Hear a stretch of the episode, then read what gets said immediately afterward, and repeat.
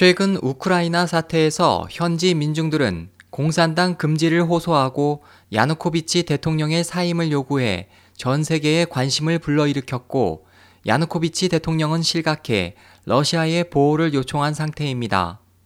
한편 지난 26일 상하이, 텐진, 허난 등 지역에서 온 청원자들은 베이징 남역 부근에서 용감한 우크라이나 인민을 따라 배우자라는 현수막을 내걸고 당국에 강렬한 메시지를 보냈습니다.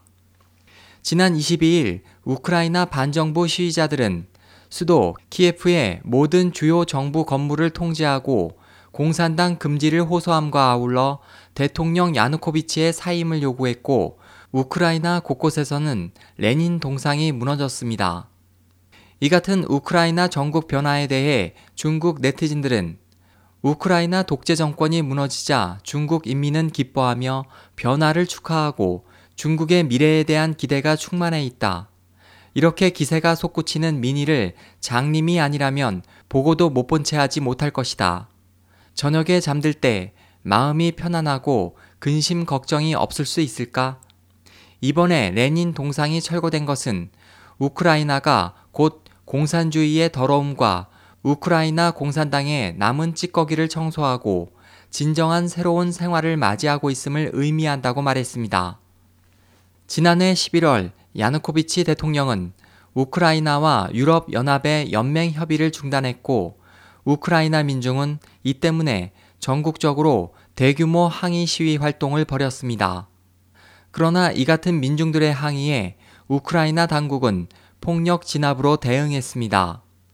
우크라이나 민중이 인터넷에 올린 동영상에서 우크라이나 당국은 비무장 항의 시위대에 발표했고 구급 요원조차 구타하는 등 폭력 진압으로 현재 이미 80여 명이 사망한 것으로 드러났습니다. 22일 우크라이나 4대 안전기관 책임자들은 의회에 정부와 반대파 간의 충돌에 관여하지 않을 것이라고 선언했습니다. 반정부 항의 시위대는 우크라이나가 철저히 공산당을 금지할 것을 호소하고 아울러 공산당은 범죄 조직이라고 고발했습니다. 일부 시위자들은 발포자를 붙잡은 후 무릎을 꿇게 하고 희생자들에게 참회, 사과하도록 했습니다. 우크라이나 전 총리 티모센코는 살인자들을 엄하게 징벌해야 한다고 말했습니다. SOH 희망지성 국제방송 홍승일이었습니다.